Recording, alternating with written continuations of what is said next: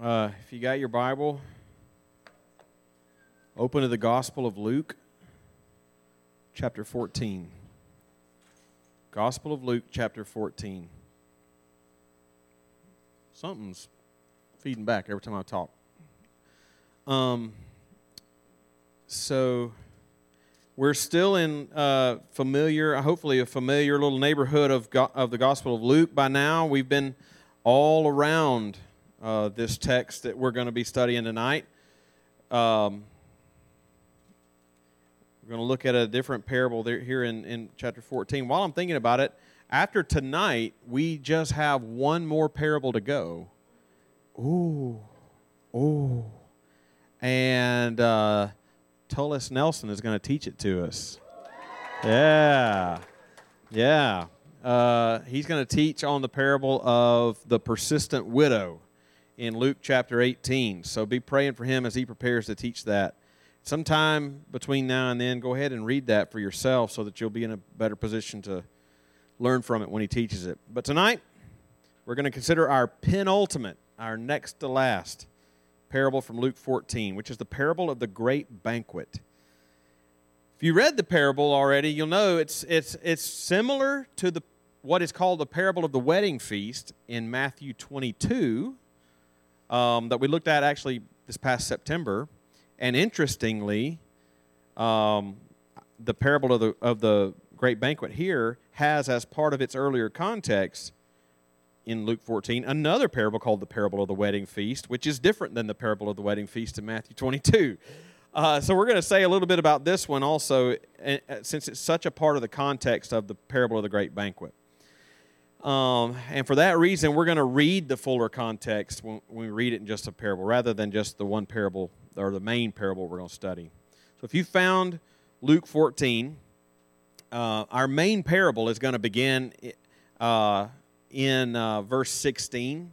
That's when the main parable begins, and it, will run through the uh, through verse 24. But we're going to begin our reading tonight uh, in verse 1 of the chapter and read all the way through uh, verse 24.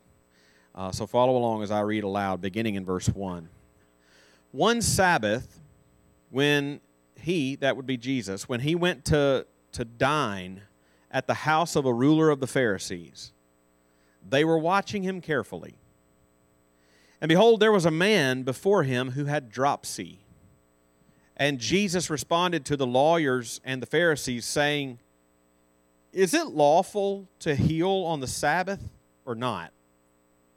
But they remained silent. Then he took him and healed him and sent him away. And he said to them, Which of you, having a son or an ox that has fallen into a well on a Sabbath day, will not immediately pull him out? And they could not reply to these things he told a parable to those who were invited when he noticed how they would how they chose the places of honor saying to them when you're invited by someone to a wedding feast do not sit in the place of honor lest someone more distinguished than you be invited by him and he who invited you both will come and say to you give your place to this person and then you will begin with shame to take the lowest place. But when you are invited Go and sit in the lowest place so that when your host comes, he may say to you, Friend, move up higher. Then you will be honored in the presence of all who sit at the table with you. For everyone who exalts himself will be humbled, and he who humbles himself will be exalted. He said also to the man who had invited him, When you give a dinner or a banquet, do not invite friends your friends or your brothers or your relatives or rich neighbors, lest they also invite you in return and you be repaid. But when you give a feast, invite the poor, the crippled, the lame, the blind, and you will be blessed because they cannot repay you, for you will be repaid at the resurrection of the just. When one of those who reclined at table with him heard these things, he said to him, Blessed is everyone who will eat bread in the kingdom of God. But he said to him, and this is our main parable for tonight A man once gave a great banquet and invited many. And at the time for the banquet, he sent his servant to say to those who had been invited, Come, for everything is now ready. But they all alike began to make excuses. The first said to him, I've bought a field and I must go out and see it. Please have me excused. And another said, I've bought five yoke of oxen and I go to examine them. Please have me excused. And another said, I have married a wife, and therefore I cannot come.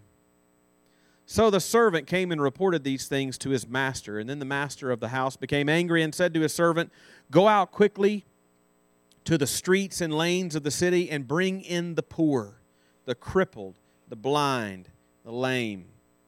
And the servant said, Sir, what you commanded has been done, and still there is room. And the master said to the servant, Go out to the highways and hedges and compel people to come in, that my house may be filled. For I tell you, none of those men who were invited shall taste my banquet. Let's pray. Lord, this is your holy, inspired, inerrant, sufficient, clear, authoritative, and necessary word, and I ask uh, again, that you might give us eyes to see the truth in what the Lord Jesus has to teach us here.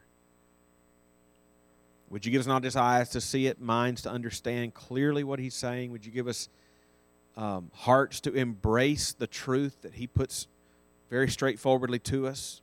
Would you give us wills to obey and submit to what He says? Give me the help that I need to teach, and please give us all ears to hear what the Spirit is saying in the Word. I ask in Jesus' name. Amen. Okay, as I said, our, our, main, our main focus is going to be the parable that Jesus told in the second half of that passage that we just read. I do think, though, that the earlier context, which is why we started in verse 1, is very important to understanding why Jesus told the parable in the first place and then what he said in the parable. So, what I want us to do is to think through some of that context first. That, that context will be verses 1 to 15, which includes Jesus healing that man on the Sabbath, uh, the parable of the wedding feast that follows, um, and, it, and it sets up our main parable. And then we're going to take a closer look at our main parable. Um, and so if you're taking notes, here, here's how I'm going to break down how we're going to think through that main parable. First, in verses 16 through 20, um, I want us to see the rejected invitation, the rejected invitation, and, and look at the our look at the surrounding context is going to help us see Jesus' intention here. We're going to consider the invitation given and what we might learn about ourselves from the excuses that follow the invitation. That's verses 16 to 20. Uh, second, in verses 21 to 23, we find the surprising invitations the surprising invitation. Surprising based on the context of the parable, surprising to the people that Jesus was talking to, but certainly anticipated in Scripture. And then finally, verse 24, Jesus ends with the final warning. Again, considering the context of the parable will help us see this more clearly the boldness of Jesus in that verse and the sting of what he says. Even though we have one more parable to consider after this one, the one that Tullis is going to teach next week, this parable, as I the more I thought about it, um, would have been a fitting conclusion to this series uh, in the parables. I, I, I've said since the beginning, like the very beginning of this series back in the fall, um, that these parables that Jesus told, and there are a, a bunch of them, around 40 of them, uh, they're all about the, the kingdom of Christ, the kingdom he was coming to establish, and it's they're talking about what the kingdom is, the worth of that kingdom, how a person uh, can enter it, who enters it, what life is like in his kingdom. And this parable tonight would be a fitting conclusion in the sense that this is a strong exhortation to take Christ and his exhortation, I mean, his kingdom seriously. Um, not to neglect it for lesser pleasures, not to assume anything, but as Jesus said in Matthew 6 33, Seek first his kingdom and his righteousness. Seek it, pursue it, live it as the center of your life and the central focus and purpose of your life. And that's that's that's what I want us to see here. And so let's take a closer look. Let's familiarize familiarize ourselves with the context uh, in which Jesus told our main parable. So verse one presents an interesting scene. Uh, it begins with one Sabbath. And if you're familiar with the Gospels, if you've read the Gospels enough times, just about any time you read a passage that begins, it was the Sabbath, one Sabbath, you know something's about to go down. And the rest of the verse um, doesn't do anything to allay those suspicions. It says, On that Sabbath, Jesus went to dine at the house of a ruler of the Pharisees, which meant, of course, he was invited to dinner. This was a dinner party but a weird one because it just says, the last phrase says, and they were watching him carefully. That had to have been awkward. Um, no doubt Jesus knew their thoughts and their motivations when they invited him. Um, but I, you have to wonder what kind of awkward silences were there at that dinner party. And they're just like, and even in the story, he asks them stuff and they don't say anything. Like, that was really awkward.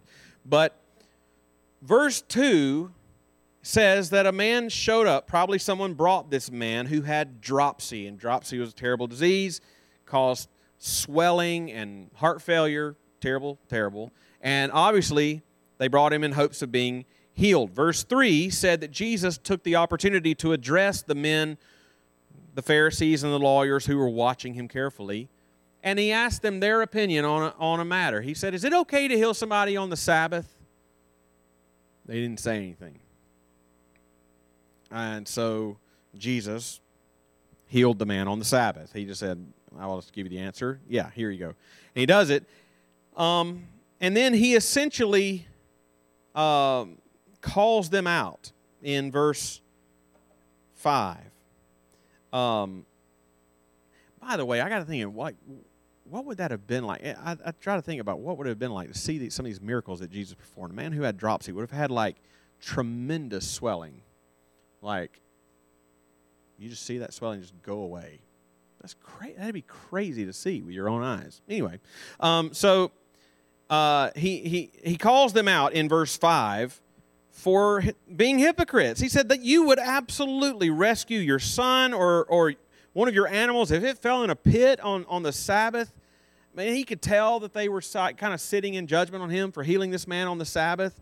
Um, and, and, and of course, he calls them out for that, and they, they still don't say anything. It's like, why did you even invite me over? They're not saying anything. So Jesus took this opportunity when he's talking to them to address something else. In verse 7, he noticed that all of the other religious rulers and lawyers and Pharisees were invited to this same dinner, and many of them were choosing the places of honor to sit when they arrived. And so Jesus told them a parable, this parable of the wedding feast uh, not only to teach them a lesson about this practice, but one that he knew would also set up the main parable for tonight pretty well. Um, beginning in verse 8, Jesus likens the kingdom of God to how someone might already think about a wedding feast. He says he basically says when you go to a wedding feast, you don't go sit in the place of honor. You wouldn't go just as a random person invited to a wedding, you wouldn't go and sit at like the bride and groom's table. You wouldn't go sit in, at the table of the wedding party. Um, that would just get real awkward real quick when somebody says, "Bro, don't. This is not your seat." You wouldn't go sit at the family's table. You're just a guest. So they are more distinguished than you in that situation, and it would look bad on you to go and sit there, and it would be embarrassed, embarrassing to have to get take your plate and go somewhere else. On the contrary, even if you are one of the distinguished guests, Jesus is saying, if you should sit at just one of the ordinary places, somebody's going to say, you know, you're part of the wedding party. You're part of the family. Why don't you go sit at this at this place specially for you and you would be honored in that way. Jesus is saying we already know things like that in our normal life. We kind of know that intuitively in situations like that. And he says the same kind of thing holds true with the kingdom of God. He says in verse 11, Everyone who exalts himself will be humbled, and he who humbles himself will be exalted. In other words, he's calling out their pride and their self congratulatory attitudes, those things that they do that basically um, they're only seeking the glory that comes from the praise of other people. They assume that if they're praised by other people, then surely that means God feels the same way. And then Jesus doesn't let up. Beginning in verse 12, he gets a lot more specific in verse 12. He, he, uh, he basically looks around. I mean, you just just kind of crawl up inside the words of the passage, and you can just see it. You know, he he's, he he looks all around. He scans the room, and he, and, and he probably noticed that everybody looks the same. You know, he looks around the room, and everybody's around the table, and they all just really look the same. Like you you you you. Um, they're all robed and tasseled. They look very clean. I'm sure the guy with dropsy felt a little out of place. Um, I'd be willing to bet Jesus felt a little out of place at this party. And in verse 12, I have to believe Jesus was looking right at the guy who was hosting the dinner. Because it says, he said to the man who had invited him, looking right at him, Jesus said, when you, when you have a di- dinner, don't just invite your friends. Don't, don't invite your friends and your family. Don't invite your rich neighbors, essentially just the people that already praise you or the people that you would like to praise you, like rich neighbors. That's somebody who cares nothing but for nothing but self-glory and, and, and worldly fame or comfort. Jesus says in verse 13 that instead invite the poor, the crippled, the lame, the blind. He, he, he, he'll, he'll, he'll use this same litany of things again in the, later in the passage the poor, the crippled, the lame, the blind. He's basically saying, Why didn't you invite that guy with dropsy? I mean, like, invite the guy who can do nothing for you in return. Um, you know, invite the guy that can do nothing for you in return. That, that, that matters because you weren't it would matter in, in the whole scheme of things because you're not looking to get anything from him. You're looking to give something to him. You're in that sense you're humbling yourself before god and you're forsaking your own glory and you're looking for the glory of god instead knowing that he sees in secret and will reward you. Jesus says what is better? He says in verse 14 he basically says what is better than the applause of men? What, what is better than all of the the approving nods and the and the hearty agreement of all the robed and tasseled friends that are sitting around you. What's better than that is to be repaid at the resurrection of the just. That's verse 14. It's very it's very similar to what he said again and again in the Sermon on the Mount. It may sound familiar in that way, and I think it's helpful to know that because knowing that this is so similar to the kinds of things he said in the Sermon on the Mount can help us know what Jesus is and is not saying here. Jesus is not saying here that we, in a sense, earn our way to heaven, earn our way to a reward in the resurrection of the just by doing nice things for people. He's not saying we, we kind of earn we kind of climb another rung of the ladder every time we do a nice thing for somebody who can't pay us back. He's not saying we can earn our way to reward in heaven by doing our best to stay out of the spotlight and then do nice things for people. That isn't a ladder for reward. Knowing that what he says here is very similar to the things he said in the Sermon on the Mount, remember that Jesus began the Sermon on the Mount with the Beatitudes. And the Beatitudes are sort of bookended, the first Beatitude, the last Beatitude, uh, with this phrase for theirs is the kingdom of heaven. Not, if you do this, it will be the kingdom of heaven. It already is, is the kingdom of heaven. In other words, Jesus is saying in the Sermon on the Mount, all these things I'm talking about, about doing things in secret so that your Father who sees in secret will reward you, that is, I'm talking about, that's the lifestyle of someone who already belongs to the kingdom. Not as trying to earn the kingdom, but already belongs to the kingdom through repentance and faith in Christ. And the overflow of that, what comes from that, is a humble heart that seeks the smile of God on your life more than the applause of men. That knows that the kingdom of God is for sinners of all kind, and not any sinner is more deserving than any other sinner. That's this that is what Jesus is saying here. He's talking to Pharisees who believe that they already belong to the kingdom. And so Jesus is calling them out because the fruit they display in their lives don't line up with that. with someone who already belongs to the kingdom. In reality, Jesus is calling his dinner host and the guests to repentance and faith, and it should have made them uncomfortable and question perhaps something that they previously assumed. But what happens instead? Jesus had just say, said in verse 14 to live your life in such a way that the reward at the resurrection of the just, that is your goal instead of the praise of men. Live your life for the glory of God instead of your own glory. Humble yourselves before God in Christ, not just because you owe it, but because He's worth it. Verse 15 When one of those who reclined at table heard these things, he said to him, The man said to Jesus in reply, Blessed is everyone who will eat bread in the kingdom of God. In other words, he was saying to Jesus, Here, here, we totally agree. Everything Jesus had just said had fallen on deaf ears. He was warning them of their pride and of their lack of humility before God, and they're like, Here, here, we agree with everything you're saying. They thought everything was good. And it's in light of that context that Jesus tells the parable for our consideration tonight the parable of the great banquet. And so, with that, let's dive into it and think first about the invitation rejected. So, the man had just said to Jesus, Blessed is everyone who will eat bread in the kingdom of God. He wasn't wrong, but he wasn't right either about himself. And he's, when he says, who will eat bread in the kingdom of heaven. He's referring to sort of the end of history at the resurrection that God had promised. Um, a lot of passages talk about that. Maybe the clearest example is Isaiah 25 6.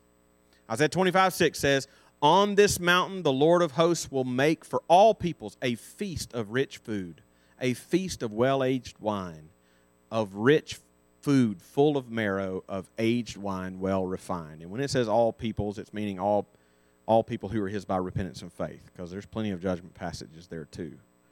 But for God's people, God promises at the end of history a, a grand old time. Luke 13, 29, Jesus said, People will come from east and west, from north and south, and recline at table in the kingdom of God. Revelation 19, 9 says, And the angel said to me, Write this Blessed are those who are invited to the marriage supper of the Lamb. And the parable of the great banquet is Jesus making clear who is invited, who will be there, and who won't. It's a sobering word that needs to be heard, but it's good news for those who have ears to hear. So Jesus hears this person at the fair, uh, uh, uh, uh one of the Pharisees, maybe, basically say, Here, here, we, uh, we agree completely with you. We're looking forward to the resurrection of the just, just like you said. Yes, yes. And Jesus takes that opportunity to tell him another parable with a great banquet at the center of the story. So hopefully they'll get the picture. Jesus begins the parable in verse 16. He says, A man once gave a great banquet and, and, and invited many. And he continues in verse 17. And at the time for the banquet, he sent his servants to say to those who had been invited, Come, for everything is now ready. That was a common practice in those days an invitation would go out, and then it was time they would a second invitation would go. Um, and um, what what does all this mean? What's what does it symbolize? Great banquet, invited many. A man servant goes, "Come, everything is ready." I think it's in keeping with all the other parables Jesus told. Um, the banquet here represents exactly what was being talked about this resurrection feast at the end of the age in the kingdom of God for the those who belong to it. In verse 16, invitations were sent, which seems to represent all the promises and the invitation of the Old Testament that salvation is coming through a Savior who's going to come. When in verse 17 it says he sent his servant again to those who were invited, that everything was ready, that represents Jesus himself coming to say, The kingdom of God is at hand. Repent and believe the gospel. And he said, Come to me, all who are weary and heavy laden, and I will give you rest. So, verse 16 are basically the promises of the, of the Savior coming. Verse 17, the Savior has come. He calls sinners to repentance, finds salvation in life that was promised. But what happens in the parable? Excuses. Verse 18 says, they all alike began to make excuses. Jesus gives three examples. And I love William Hendriksen is a, was a New Testament scholar. He points out in his commentary how stupid all of the excuses were. The first guy in verse 18 says, I have bought a field and I must go out and see it. As if we're to believe, Hendriksen points out, that this guy bought that field sight unseen. No doubt he had already given that land a thorough look over before he ever bought it. And then the next guy comes in verse 19. I bought five yoke of oxen, and I go to examine them. Please have me excused. Again, Hendriksen said, Did he not examine them before he bought them? Then a third guy in verse 20. I have married a wife, and therefore I cannot come, as if he could not come with his wife. This is a lot like the parable of the sower um, that Jesus told in Matthew 13. If you remember that one, Jesus talked about the seed of the gospel being sown on different kind of soils but but those like that grew up in, in thorns it's like the cares of the world the deceitfulness of riches among other things choking out the word and make it of no effect upon the hearer basically they're saying other things are more important and if there's anything that we need to take away from these guys because in the story we're these guys Um, we are far more like these guys than we are Jesus. And we're far more like these guys than the other guys that Jesus is about to introduce into the story. We're like these guys.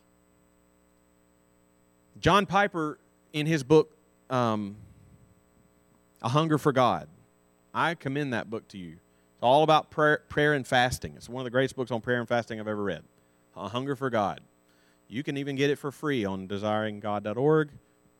Digital download, read it. But in that book, Jesus, uh, John Piper ain't Jesus. Good, but ain't that good. John Piper talks about how we, quote, nibble so long at the table of the world that our soul is stuffed with small things and there is no room for the great. I mean, what's our excuse? We're not buying land and oxen. We're distracted. We're just distracted people. Distracted with our phones and scrolling or whatever we are. But that's not new.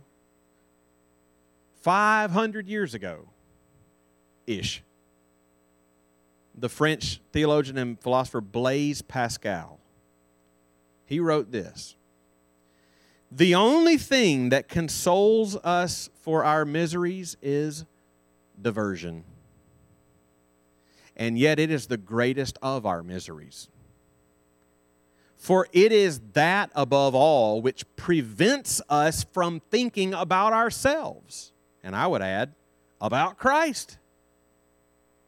And leads us imperceptibly to destruction. Diversion passes our time and brings us imperceptibly to our death.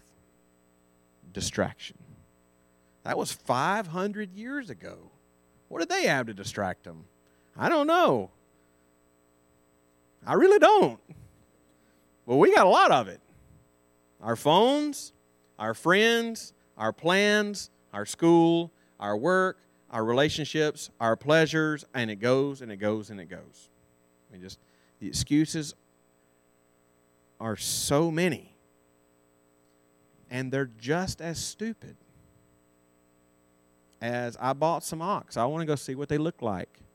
Like, I bought some land. I need to go in. I need to see what's on whatever.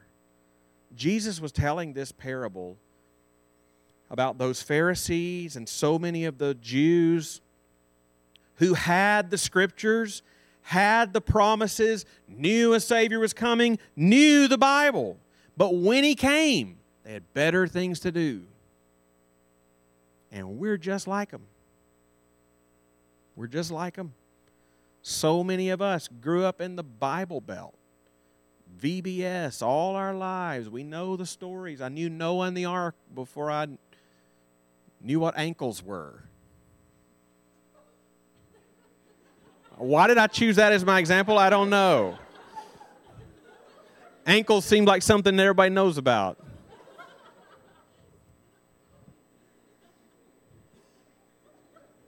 I can, but we could give all the answers. I can give all the Bible answers. I know all the Bible answers. I can, I can, I can sound good at church. I can look good in Sunday school. But if spy footage of my life, it would show I have better things to do. We're seeking our own glory. When, as the scripture says, as we started out tonight, if we've been raised with Christ, through repentance and faith, He calls us to seek the things that are above, to build our lives on, on Christ and on His Word. This, is, this will never fail, it will always satisfy. Well, as the passage continues, Jesus switches gears. He moves on from the rejected invitation to issue what those at the dinner party would have considered surprising invitations in verse 21, the servant tells the master of, the, of those who rejected the invitation, and the attention now turns elsewhere. First, he said, Go out to the poor, the crippled, the blind, and the lame. Bring them in. And then he said in verse 23, Go out to the highways and the hedges, which would have been where the most disreputable people would have been, and compel them to come in. In other words, go out to those that you would least expect to come and bring them in. Jesus was always doing this, by the way, in his ministry. We're in chapter 14, right? Just look over to the first verse of chapter 15. What does it say? Now the tax collectors and sinners were all drawing near to him. And who was grumbling in the next verse? The Pharisees and the scribes. This man receives sinners and eats with them. But in so many places, just in Luke's gospel, Jesus is with tax collectors and sinners. Tax collectors, just dishonest guys, rip you off in a heartbeat, right? Dishonest guys. Sinners, same is true with the poor. He's with the poor, he's with the sick, crippled, blind, like a man with dropsy. They brought it here. These would be the people that, A, the, the, the Pharisees would have scoffed at the thought of their being the, the, the, the loved and privileged of, of God, right? But these are also the kind of people that they would think of themselves. I would never dream that God would favor me. That's why, by the way, the verbs are used bring them in, compel them to come. Because this kind of mercy from God to them would be so hard for them to believe. Jesus is saying, These are the people who will be around the table on that day, who know they have nothing, they deserve nothing, who are overwhelmed at the mercy of Christ toward them and happily repent of all other vain pleasures and look for their life in Him. And Jesus ends in verse 24 with a final warning. I have to believe Jesus was making dead eye contact with everybody in the house around that dinner table. Because he says, For I tell you, and if this, if this, if this um, was translated into Southern English, that's a y'all not a you. I tell y'all. And where is he? He's in the robed and tasseled home. I tell y'all, none of those men who were invited shall taste my banquet. In other words, in another place, Jesus says, Those who seek to save their life will lose it, but those who lose their life for my sake will find it. Jesus doesn't just call us to believe he calls us to follow. And that's implied in the word repentance, by the way. Repentance is turning away from what you were, and not just what you were, turning away from what you're still tempted and prone to be. And turn to Jesus to be what he calls you and gifts you to be in him. Martin Luther um, said in his first of 95 Theses. The first one, he wrote, When our Lord and Master Jesus Christ said repent, he intended that the entire life of believers should be repentance. The whole life. Repentance is not a one time thing. I repent and I believe and now I'm saved. No, you're not done with repentance. Your whole life is repentance. Whole life is repenting. That's his first thesis. His last recorded words before he died, decades later. We are beggars. This is true. Those who find the kingdom are not those who invite Jesus into their house and watch him carefully so that they might catch him and accuse him of something. But those who invite Jesus into their lives and watch him carefully so that they can humble themselves before him, trust only in his saving work for them, and follow him and live for him all their life long. I say, Lord, grant that to be us. The Pharisee wasn't wrong, by the way, when he said, Blessed is everyone who will eat bread in the kingdom of God. He wasn't wrong. He just rejected the way there. And I pray that we would hold fast to Christ, who is the way. Let's pray. Lord, thank you for this parable. Thank you for thank you for the scriptures who are uh, that are so rich they're so real. They're so honest. They hold a mirror. It holds a mirror up to us and doesn't flatter us. So, Lord, I pray that we would give an honest look to ourselves in this text and, and ask, what, what, what excuse am I giving? What, what is my stupid excuse? that I probably give every day, multiple times every day. Every time I'm prompted to do what is right, to, to read the word, to, to pray, to talk to someone else about Jesus, to, um, to go to church on Sunday or Wednesday. What stupid excuse do I go to most often? Lord, I believe, so help our unbelief. We believe, help us believe more. Help us to be like the, the poor and the lame and the blind and the cripple. Help us to be like those from the highways and the hedges who are astounded that Jesus would call and welcome us. Help us to be that kind of person who runs into your kingdom runs to Jesus every day. Pray in Jesus' name. Amen.